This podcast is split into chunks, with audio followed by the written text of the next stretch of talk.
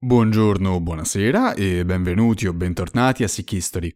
Anche oggi abbiamo come ospite la dottoressa Agnese Collino. Buonasera dottoressa. Buonasera a tutti, grazie mille. La dottoressa Collino è biologa e divulgatrice presso la Fondazione Veronesi e autrice del libro La malattia da 10 centesimi, edito da Codice Edizioni, dove racconta tutta la storia e l'evoluzione della lotta alla polio e che noi stiamo ripercorrendo pezzo a pezzo durante le puntate. Allora, dottoressa, la scorsa puntata abbiamo visto una sorta di falsa partenza dello studio di questa malattia, con gli errori negli studi di Flexner e poi i mancati vaccini, per così dire, di Koprovsky e Morgan. E abbiamo introdotto i protagonisti di questa puntata, soprattutto uno, ovvero Sulk un personaggio senz'altro particolare, se non fuori dal comune. Sì, assolutamente, è un po' diverso da quello che era lo scienziato medio, quadratico medio dell'epoca, mentre all'epoca, insomma, lo scienziato medio era una persona che lavorava nella discrezione del suo laboratorio senza dover rendere conto necessariamente a chi l'aveva finanziato, al pubblico, al cittadino che aspettava magari qualche risultato da parte sua, anche perché spesso, come avevamo detto anche quando parlavamo delle fondazioni, della loro struttura, non veniva neanche chiesto una reportistica ex post del, del, progetto di ricerca finanziato e quindi non si chiedevano di fatto quali erano stati i risultati e in che modo erano stati spesi questi, questi soldi di finanziamento. Ecco, mentre il ricercatore medio era così, eh, Solk era diverso, era più disponibile, sorrideva, era affabile, sapeva spiegare semplicemente e in maniera carismatica quello che faceva in laboratorio e eh, si rendeva disponibile a essere intervistato. Lui faceva un po' il burbero, raccontano i suoi sottoposti che insomma lui facesse quello che rispondeva al giornalista dicendo sì ma facciamo presto perché io ho poco tempo, devo lavorare così e poi guarda caso dietro, mm, diciamo, lo studio aveva una stanzettina che era già allestita a set eh, per le riprese, quindi con tutte le flasche, le provettine, le cose messe in ordine, in modo che lui potesse farsi fare le fotografie mentre osservava la, la provetta, insomma, mettersi un pochino in una buona luce con il camice bianco. Tra l'altro si rendeva disponibile a farsi intervistare non solo dalle eh, riviste insomma, più importanti, soli 24 ore dell'epoca statunitensi, mettiamola così, ma anche dalle riviste per le, ca- per le casalinghe. Era uno che tutto sommato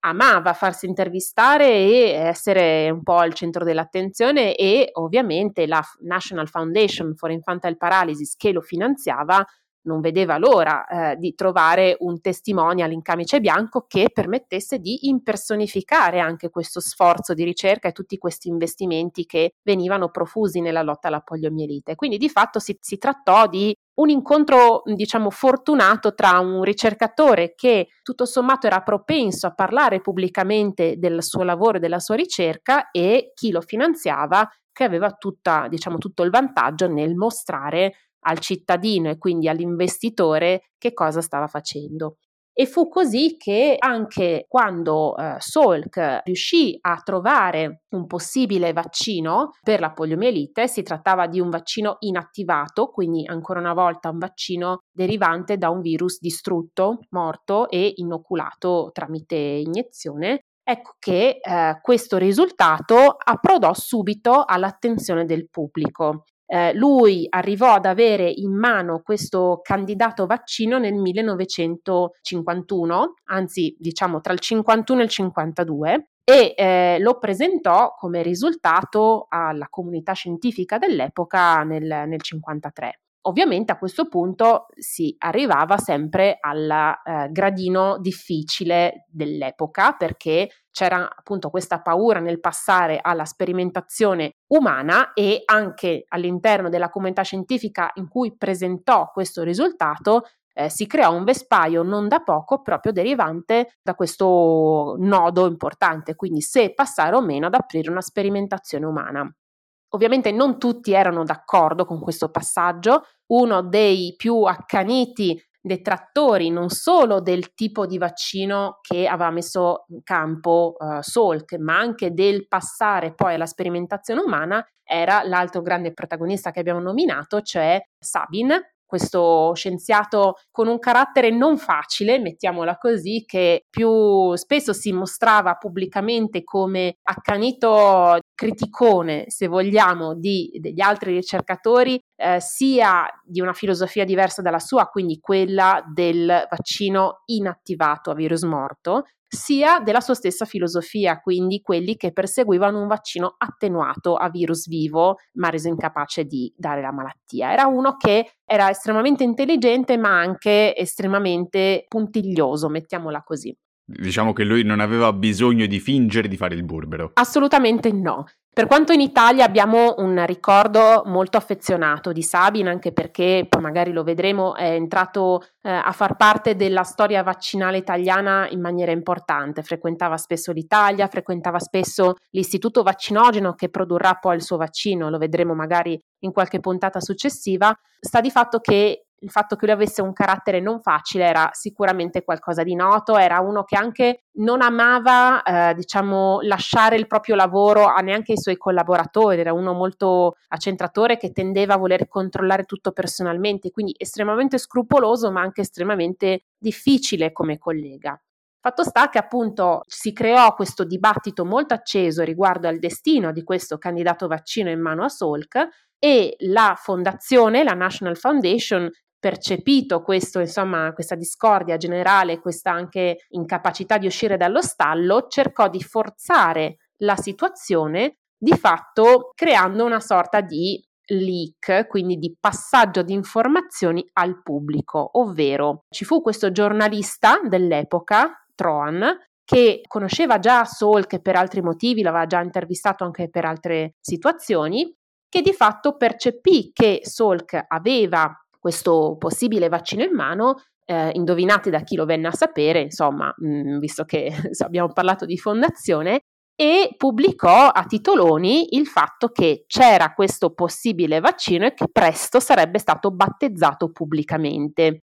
Ovviamente questa notizia non passò esattamente inosservata, tanto che nei mesi successivi arrivò anche al Times, e quindi ovviamente il pubblico ormai si aspettava che arrivasse una sperimentazione umana di un vaccino per la poliomielite. Teniamo presente che era insomma la prima volta dopo tanti anni o una delle prime volte in cui si sperava di avere qualcosa di concreto per contrastare questa malattia che per tanti anni aveva continuato a devastare interi paesi e gli Stati Uniti non da ultimi e per la quale non c'era assolutamente niente per difendersi o per curarsi. Quindi questa pressione popolare che poi venne riversata su Salk e sulla comunità scientifica si fece sentire e in una serie di traversie e di dibattiti eh, sempre più accesi anche all'interno eh, insomma, della cerchia dei colleghi di Salk portò piano piano al strutturare questa famosa sperimentazione. Salk di fatto non ne guadagnò in termini di profilo scientifico, perché i colleghi erano convinti che lui c'entrasse con questa forzatura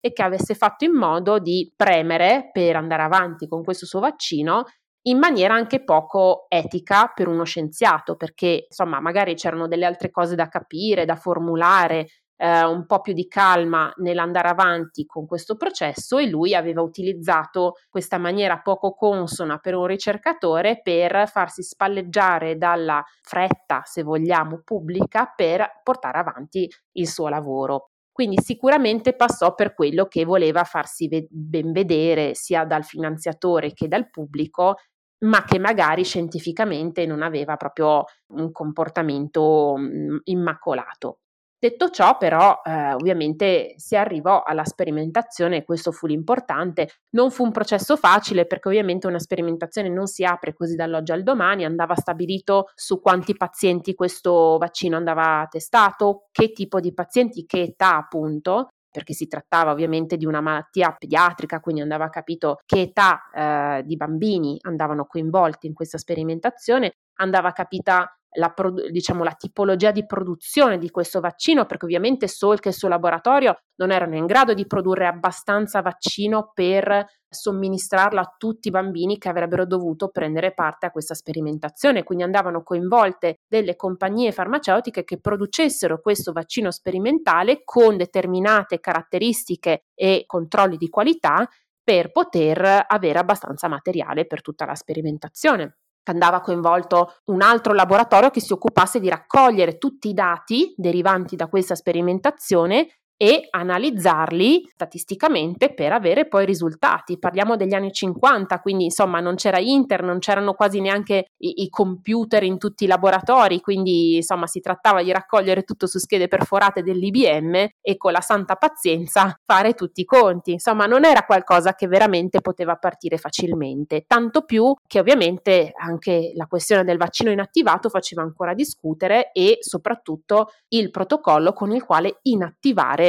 questo virus, proprio per non ricadere nello spauracchio del fiasco del vaccino Park Brody che abbiamo già nominato. Quindi insomma fu un processo lungo e non esente da litigi vari ed eventuali, colpi bassi da parte di scienziati che insomma non, non vedevano proprio di buon occhio questa cosa, colpi bassi da parte di personaggi che erano già usciti dai giochi da un po' di tempo, come per esempio questo Paul de Cruyff che abbiamo nominato in precedenza, era quello che aveva, che so- aveva dato i soldi, diciamo, dei bali del presidente per testare lo spray nasale e il famoso vaccino Park Brody, che era stato eh, brutalmente buttato fuori a calci, diciamo, dalla, dalla fondazione quando arrivò all'inizio Tom Rivers e scontento diciamo di questo trattamento eh, ha parlato diciamo pubblicamente del fatto che il vaccino Salk non era sicuro, che erano stati trovati dei casi di poliomielite derivanti da questo vaccino in radio e eh, questo ovviamente fece sì che tante famiglie che avevano accettato di partecipare alla sperimentazione, a, diciamo, eh, alla vigilia dell'inizio della sperimentazione, si tirassero indietro. Quindi vedete, insomma, un processo che fu tutt'altro che lineare e che fino all'ultimo minuto non era sicuro che partisse. Quindi veramente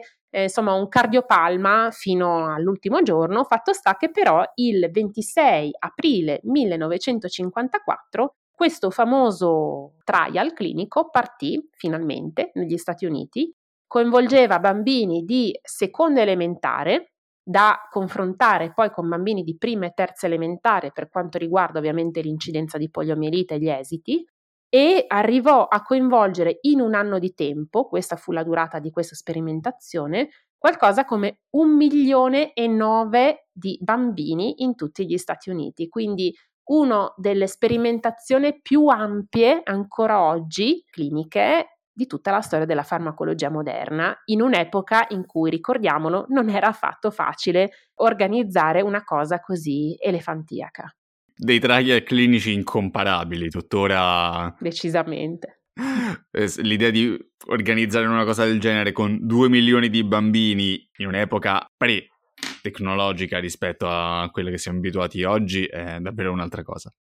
E quindi parte questo mastodontico trial e si iniziano a vedere i risultati. E questo porta, diciamo, a tutta una, un'evoluzione al limite dell'incontrollato per certi versi. Esatto, nel senso che mhmm, c'era bisogno di raccogliere dati eh, provenienti da tutti gli Stati Uniti in maniera mhmm, ordinata, se vogliamo, e questo ha fatto sì che chi si è occupato poi di raccogliere questi dati di fatto abbia in qualche modo innanzitutto chiarito con la fondazione che questi dati sarebbero arrivati in maniera analizzata e incorporata, mettiamola così, solo e solamente alla fine del trial, che non si chiedessero prima delle anticipazioni perché da lì non sarebbe arrivato nulla. Questo anche per garantire, diciamo, la pulizia del dato e l'assenza di pressioni da una parte o dall'altra per avere un risultato più o meno felice, per garantire l'oggettività di questi dati. E questo ha portato al fatto che questi dati in effetti non sono stati pubblicati, ma non sono stati neanche, diciamo, resi pubblici, tra virgolette, nella comunità scientifica, neanche a Salk stesso, prima della data di uscita di questi famosi risultati nel corso di una conferenza stampa che di fatto fu di tiratura non solo nazionale, ma direi anche internazionale. Tanta era l'attesa per i risultati di questa famosa ed enorme sperimentazione umana. Questa conferenza stampa ha preso luogo il eh, 12 aprile 1955 si è tenuta in Michigan eh, all'università, che era appunto la sede di queste analisi informatiche, se vogliamo, dei risultati di questa sperimentazione, I risultati sono stati consegnati a Salk la mattina stessa a colazione, prima di andare alla conferenza stampa, qualcosa che insomma oggi non ci aspetteremo più, ecco. Buon appetito, davvero, cioè proprio la, sembra la pubblicità della Nutella col buongiorno, risultati della sperimentazione. Esatto, infatti, no, e tanto più che lui tra l'altro avrebbe dovuto parlare a questa conferenza stampa, quindi diciamo che non è che ha avuto esattamente molto tempo per prepararsi un discorso coerente e tra l'altro un discorso che poteva avergli bloccato la digestione della colazione in bene o in male pochi minuti prima, mettiamola così. Detto questo, fu una conferenza mh, veramente di portata enorme. Oggi siamo abituati alle conferenze stampa della NASA che eh, annunciano alle 18 vi, vi, daremo i risultati fenomenali di questo esperimento, eccetera. Abbiamo scoperto una cosa bellissima, collegatevi tutti. Ma siamo negli anni 2000 e passa, lì era il 1955 e cose di questo tipo non si erano mai viste. Una conferenza stampa per annunciare i risultati di una sperimentazione in una sala stampa da 150 cronisti da tutto il mondo, in diretta televisiva in tutti gli Stati Uniti, in Canada e in altri paesi, tra cui anche l'Europa. Alla presenza di mille persone era qualcosa che non si era mai visto. Questa conferenza stampa era talmente attesa che i giornalisti presenti si erano messi d'accordo con l'ufficio stampa dell'università per avere la cartella stampa in anticipo di un'ora per avere il tempo di preparare gli articoli, le cose che dovevano uscire per la stampa.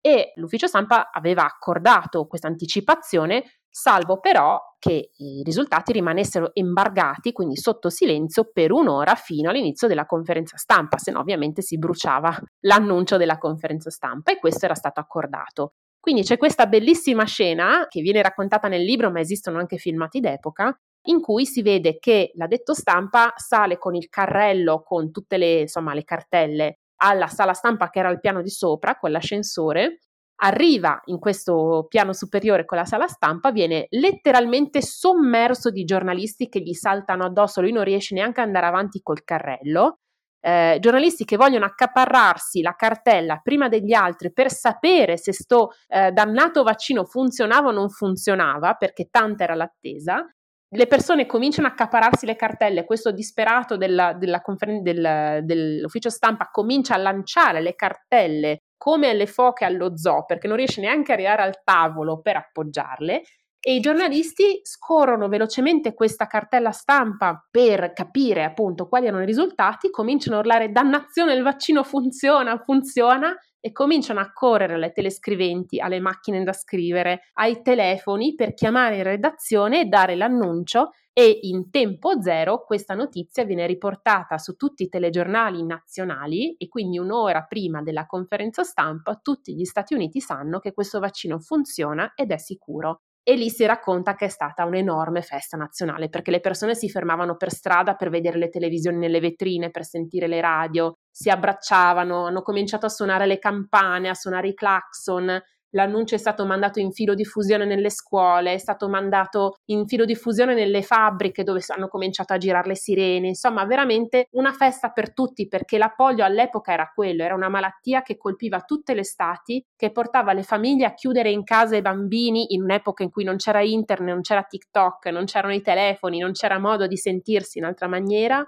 e senza condizionatori, mettiamolo tra parentesi, e arrivava, diciamo, in maniera eh, imperscrutabile, ma soprattutto in una maniera che non poteva essere prevenuta e non poteva essere curata, quindi era veramente un enorme spauracchio. E questo annuncio poteva cambiare la vita di tanti americani e di tante persone in tutto il mondo, perché la reazione fu la stessa poi eh, nelle ore a venire eh, in tutti gli altri paesi, Italia compresa. Anche in Italia, nelle prime pagine dei giornali del giorno successivo per motivi di fuso orario, è stata annunciata questa grandissima novità e tanta è stata la felicità anche da noi, con tanto di richiami eh, sconfitto il male, sconfitta la poliomielite. Un annuncio che ci fa sorridere oggi perché è stato l'annuncio che è stato dato anche per il Covid-19 quando è emerso il primo vaccino, quando è stato approvato, diciamo, i primi vaccini eh, per il Covid-19 e con il senno di poi sappiamo che purtroppo tra il dire e il fare c'è di mezzo il mare, non basta avere in mano un vaccino funzionante e sicuro per sgominare un virus, c'è bisogno di distribuirlo efficacemente, c'è bisogno di vaccinare le persone, arrivare a coperture alte, c'è bisogno anche di tanto tempo e tanti investimenti e quindi diciamo in qualche maniera rivediamo un po' anche la stessa diciamo forse ingenuità del, del primo momento ma comunque non ci sentiamo di demonizzarla perché è sicuramente molto umano e possiamo eh, in qualche modo ricalarci nei loro panni e nella loro felicità nel momento in cui questo vaccino è uscito. Poco ma sicuro un risultato straordinario e posso solo immaginare la loro gioia, anche se devo dire che probabilmente è la festa per tutti, tranne per quella povera persona dell'università che ha detto mi raccomando non divulgate i risultati, aspettate almeno un'ora perché si era illuso davvero di troppo. Occhio e croce. Non so che fine abbia fatto, spero che abbia conservato la sua posizione, non ne sono del tutto certa. Sì, spero che abbia imparato la lezione autonomamente, senza averne subito conseguenze troppo gravi. Quindi, in definitiva, dopo la baraonda in tutti i sensi di questa conferenza stampa, il vaccino entrò a far parte delle vite degli americani. Ma non tutto è oro quel che luccica, e a fronte di questi festeggiamenti e di questo risultato ci furono diversi intoppi innanzitutto con la distribuzione del vaccino, che partì fin da subito in quarta, ma non ci volle molto perché apparissero le prime falle, e alcune anche molto gravi, come lei mi racconta. Sì, esattamente, perché allora la politica, tra virgolette, ci si mise di mezzo e non solo la politica. Parlo della politica perché giustamente c'era molta attesa per questo vaccino e quindi lo step successivo dopo l'aver dichiarato pubblicamente che funzionava ed era sicuro era concedere le licenze di produzione di questo vaccino alle pharma companies che avrebbero dovuto produrlo e distribuirlo a tutti i cittadini americani. E questa approvazione avvenne lo stesso pomeriggio della conferenza stampa da parte di un manipolo di esperti, di scienziati che era stato chiamato a rivedere in tutta fretta quelli che erano i protocolli di preparazione dei vaccini per dare o meno l'approvazione alle 5-6 compagnie farmaceutiche che si erano candidate per avere la licenza per poter procedere appunto e produrre questo vaccino. Questi poveretti erano stati riuniti in tutta fretta, chiusi in una stanza con due ore di tempo e una cosa come qualche migliaio di pagine da rivedere nell'arco di queste due ore, con l'avviso che eh, scadute le due ore la segretaria di una so- sorta di Ministero della Salute e dell'Istruzione dell'epoca, Ovita Hobby, aveva già prenotato una conferenza stampa per dire al paese che avrebbe rilasciato le licenze per produrre questo fantomatico vaccino. Quindi vedete che, insomma, in qualche maniera la pressione era talmente tanta su questo vaccino e sull'averlo in tempo per la stagione estiva e quindi quando sarebbe arrivata la poliomielite, dicevo, la pressione era talmente tanta che diciamo anche gli esperti che si sarebbero dovuti smazzare questa parte un po' più burocratica ma assolutamente fondamentale, eh, di fatto erano un po' costretti non solo ad accelerare i tempi oltre quello che era possibile, ma anche a dare ovviamente la loro approvazione. Quindi questa approvazione venne data, salvo che appunto una volta prodotti i vaccini o comunque messi in cantiere, ci furono evidenti problemi nella distribuzione. Perché? Perché all'epoca il presidente Eisenhower, che era in carica, aveva questa idea del non interferire troppo a livello di Stato con tutto quello che era anche produzione e distribuzione di farmaci, perché aveva in mente un po' lo spauracchio della cosiddetta medicina socialista. Quindi anche la distribuzione doveva essere lasciata in mano alle pharma company, pharma company che non vedevano l'ora che la situazione fosse tale perché giustamente avevano tutto da guadagnarne e avevano anche fatto molto lobbismo per arrivare a un simile risultato. Fatto sta che non solo la distribuzione funzionò un po' a macchia di leopardo, ma anche i prezzi ovviamente fluttuavano parecchio a seconda del prezzo che di volta in volta e di eh, diciamo stato a stato la, la farma decideva per questi lotti vaccinali. E questo ovviamente scatenò il, pa- il panico, il caos, anche perché ovviamente la, appunto, l'estate era vicina, quindi non c'era molto tempo. Fatto sta che sull'onda appunto dell'arrabbiatura popolare, finalmente questa Uvita Hobby ebbe il mandato di stabilire una campagna vaccinale con una distribuzione efficace messa a punto per i bisogni della popolazione, ma il problema restava riguardo alla produzione perché non c'era abbastanza tempo per produrre abbastanza lotti per tutti i bambini che avrebbero avuto bisogno di essere vaccinati in tempo per l'estate. Quindi comunque c'era proprio un problema di avere pochi lotti a monte di tutto e quindi al di là della distribuzione c'era proprio fatta o meno con tutti i criteri possibili, c'era proprio un problema di scarsità eh, di risorsa primaria. Quindi questo sicuramente preoccupò parecchio i genitori americani che si vedevano insomma costretti a cercare i vaccini un po' in ogni dove. Non sapevano che purtroppo poco dopo sarebbe arrivato qualcosa che li avrebbe preoccupati ancora di più perché il 25 aprile, quindi veramente pochi giorni dopo la famosa conferenza stampa eh, in cui venne annunciato il risultato rispettivamente a questo vaccino, ecco il 25 aprile emerse eh, la notizia che alcuni bambini che erano appena stati vaccinati con eh, il vaccino Salk avevano sviluppato la poliomielite. Peraltro l'avevano sviluppata proprio nell'arto che aveva subito l'iniezione, quindi questo era molto sospetto. Ovviamente eh, le autorità e in particolare il laboratorio di controllo biologico, che all'epoca era l'organo dell'NIH, dei National Institutes of Health, quindi questo diciamo, organo americano che era preposto al controllo dei farmaci e delle preparazioni a scopo medicale, si misero subito a caccia di quale poteva essere il problema e osservarono abbastanza presto che questi casi eh, di poliomielite erano legati tutti ad alcuni lotti provenienti da una specifica company, da una specifica casa di produzione che era la cosiddetta Cutter Laboratories. Era una delle farma che aveva ottenuto da poco appunto la licenza per produrre il vaccino Salk.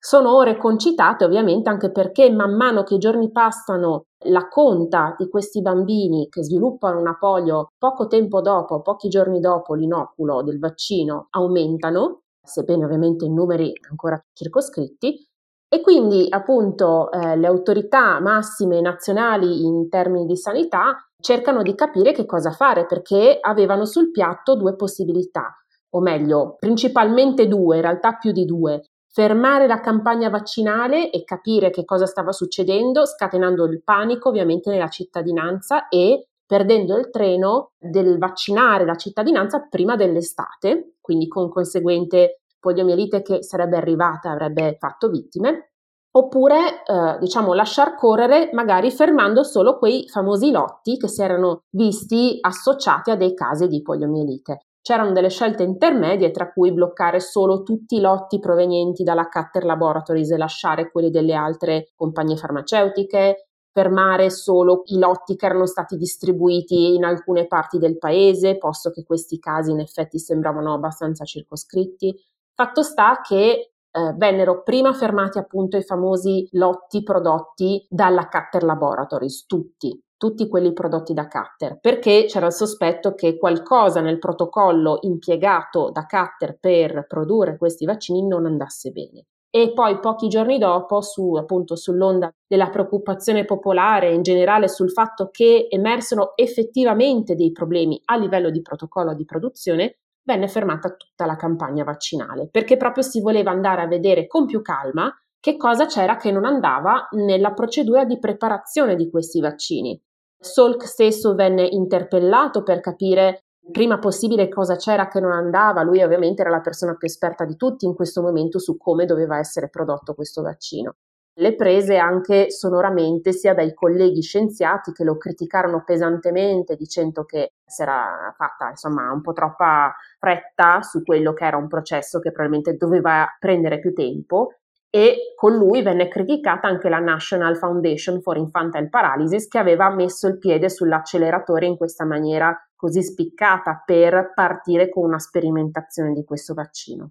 Ci volle del tempo per analizzare bene che cosa era successo e cosa stava succedendo e di fatto quello che venne fuori fu che c'era una responsabilità mista di, del protocollo che non andava bene per una produzione industriale, perché ricordiamoci che Salk lo aveva messo a punto per produrre una quantità limitata di vaccino all'interno del suo laboratorio. E ovviamente una produzione di una quantità limitata poteva, diciamo, richiedere un protocollo che era diverso da una produzione su alta scala per uso industriale. Ecco, magari ci volevano delle accortezze diverse e poi invece una responsabilità anche della compagnia farmaceutica che era particolarmente poco attenta nell'applicare questo protocollo. Non ha fatto proprio eh, diciamo de- degli errori macroscopici, ma lo applicava al minimo indispensabile sia insomma delle accortezze che si sa- sarebbero dovute prendere sia per quanto riguarda quello che Salk aveva stabilito per fare i conti di quanto doveva durare il processo di inattivazione del virus, per intenderci, e quindi questa congiunzione maledetta ha fatto sì che emergessero dei lotti messi in commercio evidentemente contenenti del virus ancora vivo. Diciamo questi difetti di produzione legati al protocollo che no, doveva essere evidentemente modificato a scopo industriale, per esempio risiedevano nel fatto che una volta che eh, si aveva coltivato il virus della poliomielite sulle cellule, questo virus poi sarebbe uscito dalle cellule e eh, rimasto nel liquido di coltivazione delle cellule, da lì doveva essere raccolto il liquido, togliendo tutti i pezzettini di cellule che avrebbero potuto servire da scudo ai virus all'interno della soluzione e questa soluzione doveva essere trattata con formaldeide o con insomma un reagente chimico che spaccasse il virus in modo da garantire che il virus fosse morto prima dell'inoculo ovviamente nel paziente, nel soggetto che doveva vaccinarsi. Ecco, quello che successe fu questo. Per togliere tutti i pezzettini di cellula spaccati, eliminati e, e avere una soluzione così pura di virus, eh, si usava un filtro. E, e, questo filtro però all'epoca, parliamo ancora ovviamente degli anni 50, era prodotto in maniera abbastanza artigianale, era prodotto da dei mastri vetrai, per intenderci. E quindi ovviamente non solo non era il tipo di filtro che potremmo usare oggi più preciso e più efficace, ma anche era un filtro che nella sua efficacia variava molto da produttore a produttore e anche insomma da situazione a situazione ed era un filtro che tra l'altro rispetto a una quantità limitata di soluzione da filtrare poteva intopparsi molto facilmente con delle taniche insomma molto maggiori di liquido. Quindi rimanevano purtroppo dei pezzi di cellule in questi lotti vaccinali che di fatto servivano al virus per nascondersi dall'azione eh, dell'agente chimico che avrebbe dovuto distruggerlo e quindi dar sì che i vaccini contenessero appunto virus vivo. Questo era uno degli esempi di cosa non andava in questo protocollo e ovviamente si è messo a punto dopo questo famoso incidente. Fatto sta che appunto ci vuole del tempo per arrivare a tutte queste conseguenze, ma siccome l'estate era alle porte e siccome si analizzarono tutti i lotti vaccinali delle altre pharma companies e le si trovarono puliti, eh, si decise di riaprire la campagna vaccinale il 27 di maggio, quindi insomma circa un mesetto dopo, per dare l'opportunità appunto ai bambini di vaccinarsi comunque in, in vista dell'estate. Beh, ovviamente eh,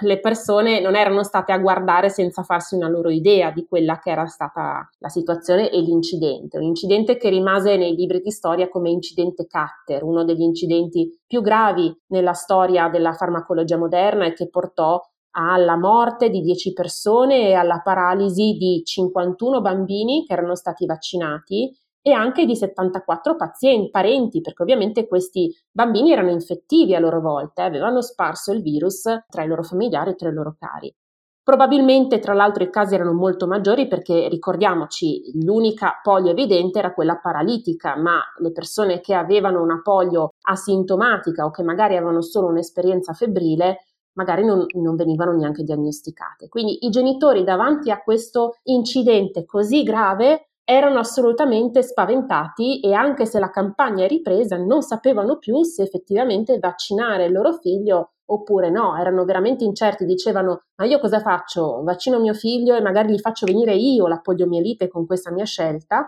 oppure aspetto e arriva la polio fra un mese, fondamentalmente un mese e mezzo e magari se la prende ai giardinetti. E questo portò al fatto che, per esempio, nella sola città di New York circa un terzo dei bambini che si erano prenotati per la vaccinazione non si presentò all'appuntamento. Questo fu l'effetto della paura scatenata da questo, da questo incidente e che purtroppo fu molto difficile far sparire dalle menti dei genitori ed è anche molto comprensibile. Posso immaginare la paura, soprattutto dopo i festeggiamenti. Davvero dalle stelle alle stalle.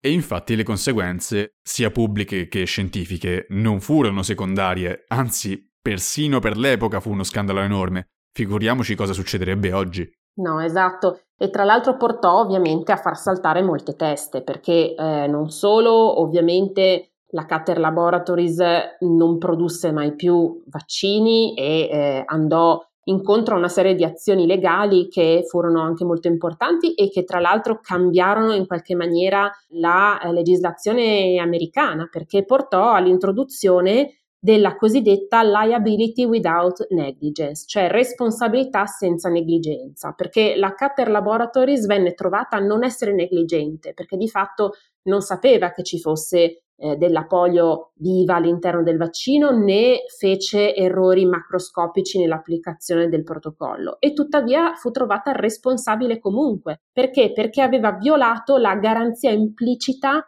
nel suo prodotto. Il suo prodotto era un vaccino per la poliomielite, quindi tendenzialmente almeno non doveva causare la poliomielite, che invece causò. E quindi questo cambiò in qualche maniera quello che era il diritto americano e fece sì che nascessero poi in futuro tutta una serie di fenomeni per cui le persone intentavano cause, class actions e così via a produttori farmaceutici per supposti effetti collaterali legati ai loro prodotti ovviamente e anche qualora gli effetti avversi non fossero diciamo senza nessun'ombra di dubbio legati all'uso di questi prodotti di fatto spesso venivano trovati imputati perché eh, giustamente questo era il pregresso. Si arrivò quindi poi infine anche alla nascita della Vaccine Injury Compensation Program nell'86, quindi un, pro- un programma di compensazione delle vittime per esempio di effetti collaterali legati ai vaccini, proprio per in qualche maniera non mandare del tutto in bancarotta tutte quelle che erano le compagnie farmaceutiche che producevano vaccini,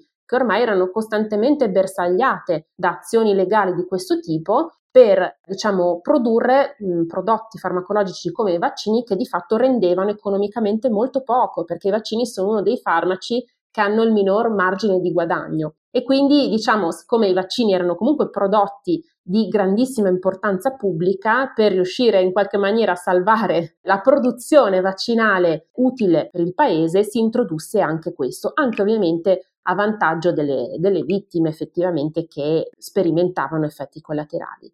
Non fu l'unica conseguenza di questo incidente, saltarono altre teste, saltarono anche le teste politiche che abbiamo citato prima e soprattutto saltarono le teste del laboratorio di controllo biologici che avevo citato inizialmente, che era questo organo, dicevamo dell'NIH, che era preposto al controllo dei farmaci e così via, che era veramente un ufficetto scalcagnato di poche persone 45 in tutto, di cui solo 10 medici e scienziati, quindi immaginatevi queste 10 persone che devono controllare tutta la produzione farmacologica di un paese come gli Stati Uniti. A me vengono i brividi solo a pensarci, che proprio in conseguenza di, di questo grosso incidente venne totalmente rivisto e nacque la cosiddetta divisione degli standard biologici che a partire poi con incremento di personale e così via, a partire dal 1972 venne definitivamente inglobato nell'FDA, che è ancora oggi un po' la, l'agenzia di controllo dei farmaci non solo statunitense, un po' come la nostra EMA in Europa,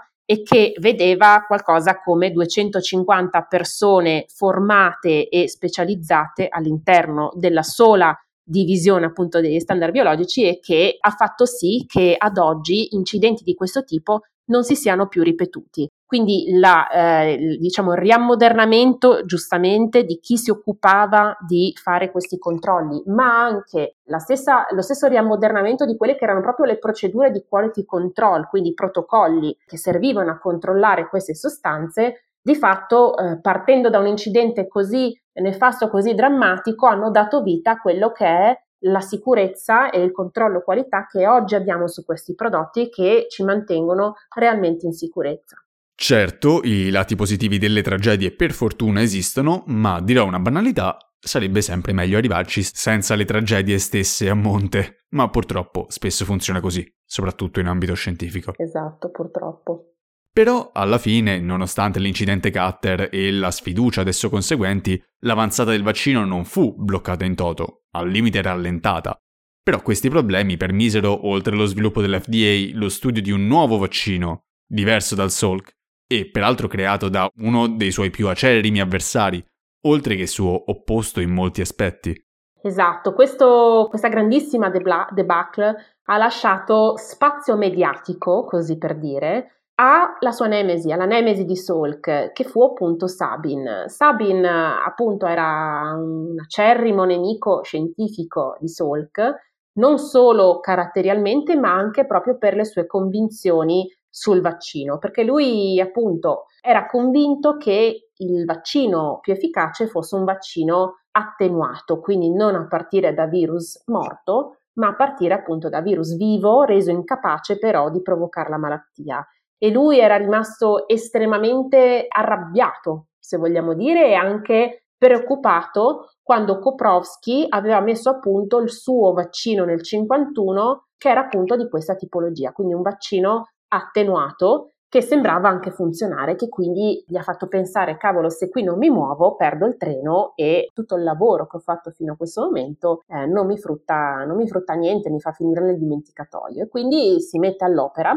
e comincia a provare a produrre lui stesso un vaccino di questo tipo. In che modo? Mm, passando il virus della poliomielite, ovviamente tutti e tre i ceppi, man mano attraverso diverse colture di tessuti cellulari in modo da renderlo man mano sempre più blando e selezionando ovviamente i virus che avevano un comportamento meno virulento. E quindi nel tempo riesce ad arrivare ad avere in mano una preparazione che potrebbe essere utile e però diciamo segue un po' quella che è la tradizione che dicevamo, ovvero la inocula innanzitutto su se stesso e sulla sua famiglia, sui suoi collaboratori, sembra funzionare e quindi poi la sperimenta anche su alcuni carcerati carcerati che sono un'altra delle popolazioni appunto di persone fragili o deboli, insomma, meno protette a livello di diritti civili e quindi vengono utilizzati, ahimè, come cavie. Per fortuna il vaccino funziona o comunque è se non altro sicuro e quindi si deve passare a una sperimentazione su una popolazione più ampia. E però negli Stati Uniti è estremamente difficile perché da un lato ovviamente Salk ha eh, in mano l'attenzione pubblica e anche la riverenza pubblica nonostante l'incidente Carter. Salk rimane comunque l'eroe nazionale, rimane comunque quello che per primo ha trovato un, un rimedio per la poliomielite. E non, non, solo, non c'è solo un aspetto, diciamo, di eh, essere arrivati dopo e quindi non essere al centro dell'attenzione, c'è anche un problema legato al fatto che molte persone non hanno già ricevuto il vaccino Salk e quindi non sono più immunologicamente vergini per poter testare eh, l'efficacia del suo vaccino. E quindi, diciamo, che cosa fa? Nel 56 Sabin viene a conoscere un, un esperto, un virologo molto importante russo, Chumakov, che era venuto negli Stati Uniti per, diciamo, girare un po' attraverso diversi istituti di ricerca e conoscere un pochino non solo gli esperti locali, ma anche le linee di ricerca e così via, cercare di interagire. Lui lo, lo va a conoscere, lo ospita nel suo laboratorio, gli fa conoscere tutti, lo tratta con estrema riverenza, tanto da strappargli la promessa di un invito in Russia per poter ovviamente anche lui visitare, conoscere e fare, fare, rete. In un'epoca in cui non era esattamente all'ordine del giorno fare un viaggio nell'Unione Sovietica. Esatto, esattamente. Questo ci fa capire anche quanto era importante il tema della poliomielite, perché in un'epoca di, insomma, di guerra fredda e di blocchi sovietico e statunitense in cui sicuramente non ci si passava a livello civile, tantomeno figuratevi, non ci si passava virus o eh, insomma ricerche di questa importanza. Viaggiare per fare rete e per collaborare per mettere al tappeto una malattia di questo tipo era veramente peculiare e comunque insomma venne autorizzato proprio per l'importanza del tema, anche umana. Ricordo tra l'altro che Eisenhower prima dell'incidente Cutter, all'indomani della conferenza stampa, mise a disposizione il vaccino e quindi sia il protocollo che i lotti stessi, qualora fossero avanzati ovviamente dalla campagna vaccinale statunitense, a tutto il mondo, a tutti i paesi, inclusi quelli del, del blocco sovietico, che ovviamente mh, ringraziarono ma no, però intanto eh, il gesto lui lo fece. Quindi veramente la polio era anche vis- vissuta sia a livello politico che non come un ostacolo talmente grande, talmente grave, colpendo bambini, che eh, insomma queste rivalità, che pure erano così importanti, venivano messe in secondo piano. Detto questo, nel 1957 eh, Sabin va effettivamente in Russia, eh, viene accolto appunto da Chumakov, fa conferenze, viaggia molto, si fa una rete di contatti e riesce a essere visto come interlocutore per una possibile sperimentazione del suo vaccino in terra russa, ma non solo, insomma parliamo di Unione Sovietica in generale. Perché la, l'Unione Sovietica in quel, in quel, periodo stava sperimentando una gravissima epidemia di poliomielite, quindi insomma anche da loro c'era un grosso problema legato alla polio. Complice anche il fatto che Salk eh, non viaggiò in Russia, non, andò, non rispose anche lui all'invito dei russi ad arrivare da loro e discutere di una possibile insomma, sperimentazione del vaccino anche in terra russa. E questo mi fece molto sorridere perché Salk non andò in Russia a causa di un divieto di sua moglie che si era stufata del fatto che lui era sempre via, sarebbe dovuto andarsene per lungo tempo così lontano, quindi insomma qui ci mise lo zampino la moglie Fatto sta che eh, Sabin rimane un po' l'unico interlocutore per la Russia per provare appunto a mettere in campo una vaccinazione antipolio, eh, una sperimentazione che per Sabin finalmente parte nel 1959 e coinvolge un numero spropositato di bambini perché arriviamo a eh, un trial da 10 milioni di bambini, veramente una cosa impressionante. Tra l'altro la sperimentazione viene seguita anche dall'OMS che giustamente vuole seguire passo passo che eh, questa sperimentazione venga eseguita con tutti i crismi scientifici, che non ci siano insomma trovate strane da parte dell'Unione Sovietica che ricordiamolo scientificamente spesso si faceva bella con cose che non erano molto realistiche, mettiamola così, eh, sempre per, diciamo, per fare propaganda politica di fatto. Questa sperimentazione viene seguita, viene comunque approvata dall'OMS all'epoca e si conclude felicemente perché il vaccino funziona e viene trovato sicuro e capace di apportare benefici. E quindi piano piano questo vaccino viene, entra un po' nell'arena, tra virgolette, contro il vaccino Salk facendo molta fatica perché nonostante appunto l'approvazione dell'OMS era comunque il cosiddetto vaccino sovietico, quindi non tutti i paesi dell'Occidente volentieri lo portavano da loro per metterlo all'interno delle campagne vaccinali. Un po' ovviamente contribuì anche la paura legata a quello che era stato l'incidente Cutter, che però ormai era passato da qualche anno. Quello che contribuì sicuramente in maniera cruciale fu il fatto che questo vaccino aveva senza dubbio degli enormi vantaggi rispetto al vaccino Salk e quindi al vaccino inattivato, perché il vaccino attenuato non solo era più economico e più facile da somministrare, perché di fatto si trattava di un vaccino che andava preso oralmente, proprio perché era un vaccino vivo e quindi doveva colonizzare l'intestino come il vaccino originario, e quindi non andava inoculato tramite iniezione, ma somministrato per bocca attraverso due goccine che potevano essere date direttamente come gocce oppure più spesso aggiunte a uno sciroppo zuccherato oppure alla famosa zolletta di zucchero. Zolletta di zucchero che sicuramente tanti anche di noi italiani che magari hanno eh, una certa età ricorderanno anche con piacere perché all'epoca, insomma, parliamo di anni 50, di, di dolci non ce n'erano così tanti e quindi già che ci si andava a vaccinare non si prendeva una puntura, si prendeva pure una zolletta di zucchero, cosa c'era di meglio. Ecco quindi che i vantaggi erano non solo nella modalità e nel costo di somministrazione, ma principalmente nel fatto che trattandosi di un vaccino che arrivava nell'intestino, questo scatenava un'immunità anche a livello intestinale, cosa che il vaccino Salk non faceva. Quindi mentre il Salk non faceva sì che si avesse una immunità dal contagio, perché di fatto non essendo l'intestino immune poteva comunque ospitare eh, il vaccino della poliomielite,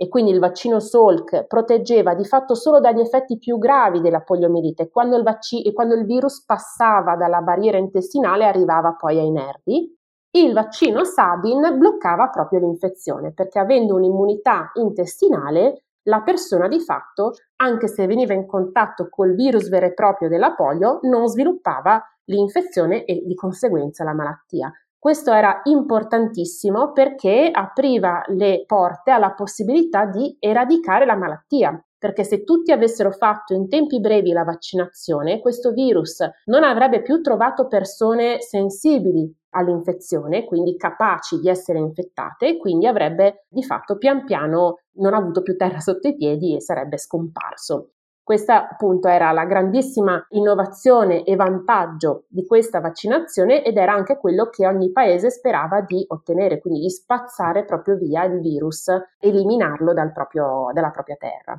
Quindi piano piano tutti i paesi, anche quelli occidentali, cedettero e passarono al vaccino Sabin e questo avvenne anche in Europa a partire dagli anni 60 Dell'Italia magari parleremo in un'altra puntata, ma passammo al vaccino Sabin nel 1964 e quindi continuiamo invece ad avere il vaccino Salk fino all'anno precedente. Negli Stati Uniti stessi il vaccino eh, Sabin subentrò al Salk a partire dal 1963. Il paese aveva fatto anche delle sue sperimentazioni su campo, quindi dei trial propri su suolo americano per quanto riguarda il vaccino Sabin, perché giustamente ogni paese quando poi deve approvare un farmaco magari lo testa, e eh, erano stati vaccinati col vaccino Sabin circa 200.000 bambini in quelle che furono chiamate le domeniche di Sabin, Sabin Oral Sundays, queste domeniche in cui le scuole venivano allestite come centri vaccinali e vedevano appunto il passaggio di tanti bambini che si sottoponevano a questo tipo di vaccinazione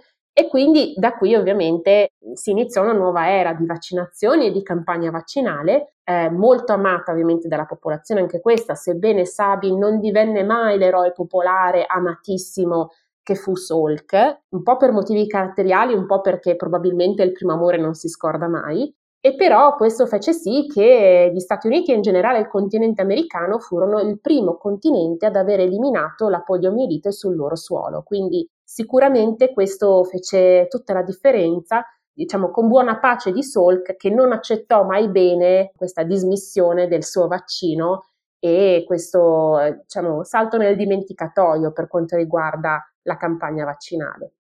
La ringrazio ed effettivamente questa vittoria, tra virgolette, di Sabin ci ha dato un'arma in più, straordinariamente efficace. La ringrazio dottoressa di questa puntata fiume che ha preso i lati più avvincenti e quasi da romanzo di questa storia, sotto tutti i punti di vista, degna di una serie tv. Grazie mille a voi e concordo, effettivamente questa storia se non fosse che vera sembrerebbe veramente un romanzo proprio per le dinamiche anche umane che hanno visto diciamo, svilupparsi in, questa, in questo lunghissimo periodo storico. La ringrazio di nuovo e ci vediamo alla prossima puntata, dove vedremo i soliti alti e bassi che ormai abbiamo capito essere tipici di questa malattia. Ringrazio anche gli ascoltatori e spero che questo episodio vi sia piaciuto. Mi rendo conto essere ben più lungo di quelli soliti, ma preferivo fare un'unica narrazione di questo pezzo molto importante di storia della polio. Grazie di nuovo e alla prossima puntata, un po' più breve, di Sick History.